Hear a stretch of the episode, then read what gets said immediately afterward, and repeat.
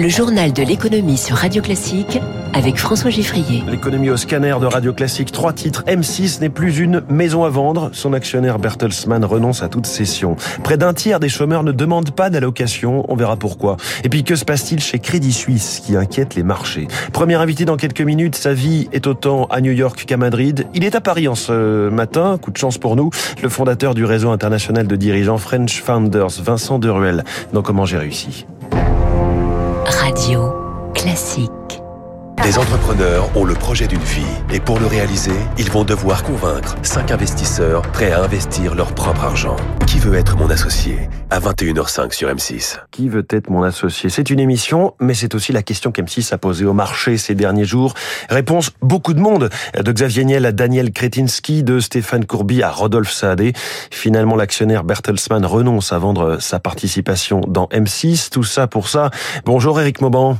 Bonjour François, bonjour à tous. Vous allez nous dire dans un instant ce que va devenir ce groupe audiovisuel en restant seul, mais d'abord les raisons de ce revirement. Il fallait boucler une revente dans des délais trop courts avant le 5 mai, date de renouvellement de la fréquence d'M6. C'est donc une sage décision qui a été prise selon Philippe Bailly, président de NPA Conseil. Bertelsmann conserve une des chaînes les mieux gérées d'Europe, celle qui est aujourd'hui dans une situation de profitabilité euh, tout à fait euh, satisfaisante.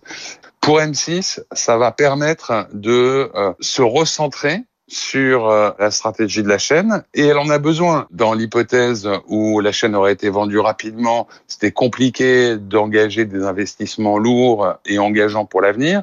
Là, pour les dirigeants d'M6, c'est encore une fois back to basics et en tout cas retour à la gestion de la chaîne et à son optimisation. Et le patron d'M6, Nicolas Taverneau, s'exprime ce matin dans le Figaro. Alors Eric Mauban, c'est un peu la méthode Coué, hein, puisque à l'entendre, son groupe n'a pas perdu de temps depuis deux ans qu'il cherche à se vendre. À ses yeux, l'échec du mariage d'M6 avec TF1 est une occasion manquée, mais guère plus. Les négociations en vue d'une fusion n'ont pas empêché M6 de travailler et de réfléchir avec des partenaires à de nouveaux projets. Nicolas de Taverneau évoque notamment le développement des activités dans le domaine du streaming vidéo et des contenus.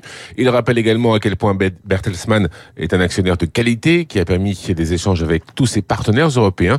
Depuis 35 ans, RTL Group a toujours suivi M6 dans ses décisions d'investissement, a dit que le président du territoire d'M6 des propos totalement en ligne avec euh, le communiqué publié par Bertelsmann qui dit poursuivre sa stratégie de construire des groupes de médias nationaux de taille suffisante pour concurrencer les plateformes américaines. Éric Mauban en direct et de son côté le groupe TF1, ex-fiancé du groupe M6, a bel et bien souffert dans un autre dossier, celui qui l'oppose à Canal+. Cela fait un mois que Canal a coupé les chaînes de TF1 à ses abonnés pour un conflit sur euh, le montant à payer pour les diffuser. Impact mesuré par Médiamétrie, leur part d'audience est passée en un an de 20% à moins de 18 sur la moyenne du mois de septembre. On parlera de tous ces sujets avec le grand patron du groupe Bouygues, propriétaire de TF1, Olivier Roussat, qui sera la star de l'écho demain à 7h15. Ce matin, à la star, c'est la sobriété. Avec euh, Crédit Agricole, EDF, Engie ou Orange qui unissent leurs forces pour appeler à des économies pérennes dans notre consommation. Ces grands groupes sont rassemblés par Make.org dans leur démarche. Je reçois le président de Make.org, Axel Daucher, à 7h15. Un élan collectif au moment où le chacun pour soi au niveau des États européens est un vrai risque hein, face aux 200 milliards d'euros débloqués par l'Allemagne pour protéger ses entreprises face à la flambée des prix du gaz. Le ministre français Bruno Le Maire, mais aussi deux commissaires européens dont Thierry Breton, appellent à une réponse commune et solidaire puisque tous les pays n'ont pas les capacités budgétaires de Berlin. Un coup d'œil au marché du pétrole à la veille de la réunion de l'OPEP qui pourrait décider d'une réduction forte de la production. Le baril de Brent est à 89 dollars, c'est 7 dollars de plus qu'il y a une semaine. Plus largement, les marchés financiers ont fini dans le vert hier après un mauvais mois de septembre. Dow Jones plus 2,66, CAC 40 plus 0,56% à 5794 points. Le Nikkei est en très forte hausse en ce moment, presque plus 3%. Hier, c'est Crédit Suisse qui a dégringolé, moins 12%, alors que depuis trois jours, des craintes émergent sur la solidité financière de la banque.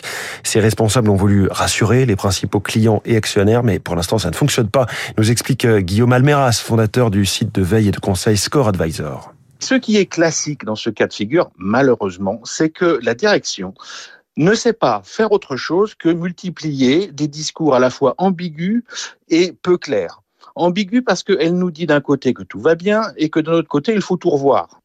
Elle ne sait pas dire s'il faut une recapitalisation ou pas. Et en gros, elle n'est pas capable de mettre les choses clairement sur la table rapidement à travers un audit sérieux qui pourrait par exemple être mené par les autorités euh, réglementaires suisses. En France, un chômeur sur quatre ne demande pas ses allocations. Chiffre choc paru hier dans une étude du ministère du Travail au moment même où les députés euh, commençaient à se pencher sur la réforme de l'assurance chômage qui doit être durcie selon la météo de l'emploi. Les explications de Zoé Pallier. On savait déjà qu'un tiers des personnes éligibles au RSA, le revenu de solidarité active, ne touchaient pas leur allocation. Cette nouvelle étude donne le même ordre de grandeur pour l'assurance chômage et mentionne même un scénario plus pessimiste. Si on prend la fourchette haute, ce sont près de 700 000 personnes, 4 sur 10, qui alors qu'elles remplissent toutes les conditions ne demandent pas à toucher le chômage parce qu'elles ne savent pas qu'elles y ont droit ou parce qu'elles y renoncent.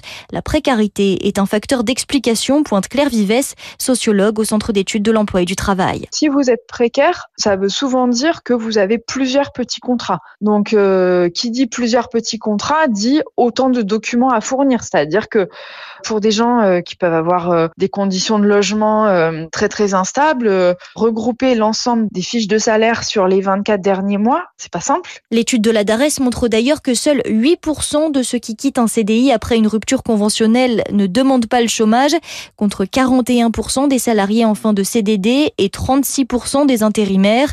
Outre le manque d'informations et les affres administratives, certains y renoncent car ils savent que leur situation est temporaire et qu'ils retrouveront très vite un emploi. Zoé Pallier pour Radio Classique, ce non-recours aux allocations chômage assez mystérieux. On en reparle avec François Vidal dans son édito à 7h10.